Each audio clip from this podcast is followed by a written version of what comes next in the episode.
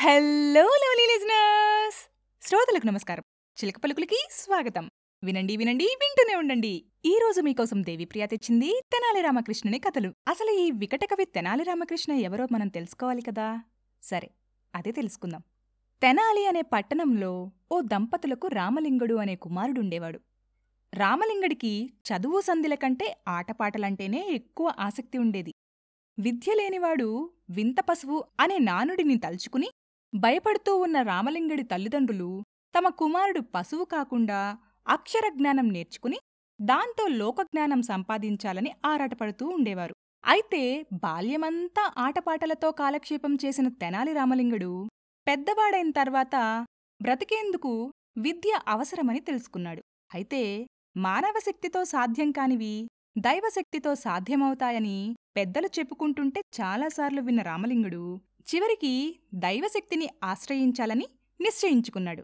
తన నిష్కల్మషమైన మనస్సుతో జగన్మాతను ఆరాధించసాగాడు. అలా రామలింగుడు ప్రార్థనను చాన్నాళ్ళుగా గమనించిన జగన్మాత ఓ రోజున రామలింగడికి ప్రత్యక్షమైంది. ఒక చేతిలో ధనలక్ష్మి మరో చేతిలో విద్యాలక్ష్ములను పాయసంగా మార్చి వెండి గిన్నెలో నింపి మరీ తీసుకొచ్చింది జగన్మాత. జగన్మాత దర్శనంతో పులకించిపోయిన రామలింగుడు తనకి తెలియకుండానే ఛందోబద్ధమైన స్థుతిపద్యాలతో ఆమెను ప్రార్థించాడు. అక్షరజ్ఞానం లేని అతడి నోటి వెంట అక్షరాలు ముత్యాల జల్లుల్లాగా పొంగిపుర్లాయి. జగన్మాత మహిమా ప్రభావంతోనే ఇదంతా జరిగిందని గ్రహించిన అతడు తన్మయంతో మురిసిపోయాడు. చూడు నాయనా నీ భక్తికి సంతోషించాను. నీకు కావాల్సిన వరమిస్తాను. ఏది కావాలో కోరుకో అంటూ అన్నీ తెలిసినా ఏమీ తెలియనట్టు నటిస్తూ రామలింగడిని అడిగింది జగన్మాత.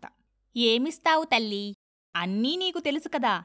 నీ బిడ్డకు కావాల్సింది నువ్వే ఇవ్వు తల్లి అంటూ నిర్ణయాన్ని ఆమెకే వదిలివేశాడు.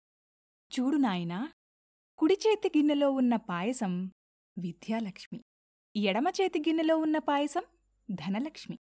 ఈ రెండిటిలో ఏది కావాలో దాన్ని తీసుకొని సేవిస్తే అది కడదాకా నీవెంటే ఉంటుంది అని చెప్పింది జగన్మాత. కాసేపు తటపటాయించిన రామలింగుడు తల్లి బ్రతికేందుకు ఈ రెండు లక్ష్ములు అవసరమే కదా? ఎటూ తేల్చుకోలేకపోతున్నాను. ఏది?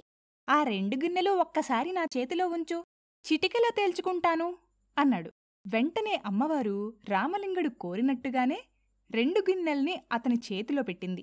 అల్లరివాడు కొంటెవాడు అయిన రామలింగుడు వెంటనే ఆ రెండు గిన్నెల్లోని పాయసాన్ని రెండిట్లోనూ కలిపేసి ఒక గిన్నెలో కలగలిసిన పాయసాన్ని చటుక్కున తాగేసి మరో గిన్నెను జగన్మాత చేతిలో పెట్టాడు.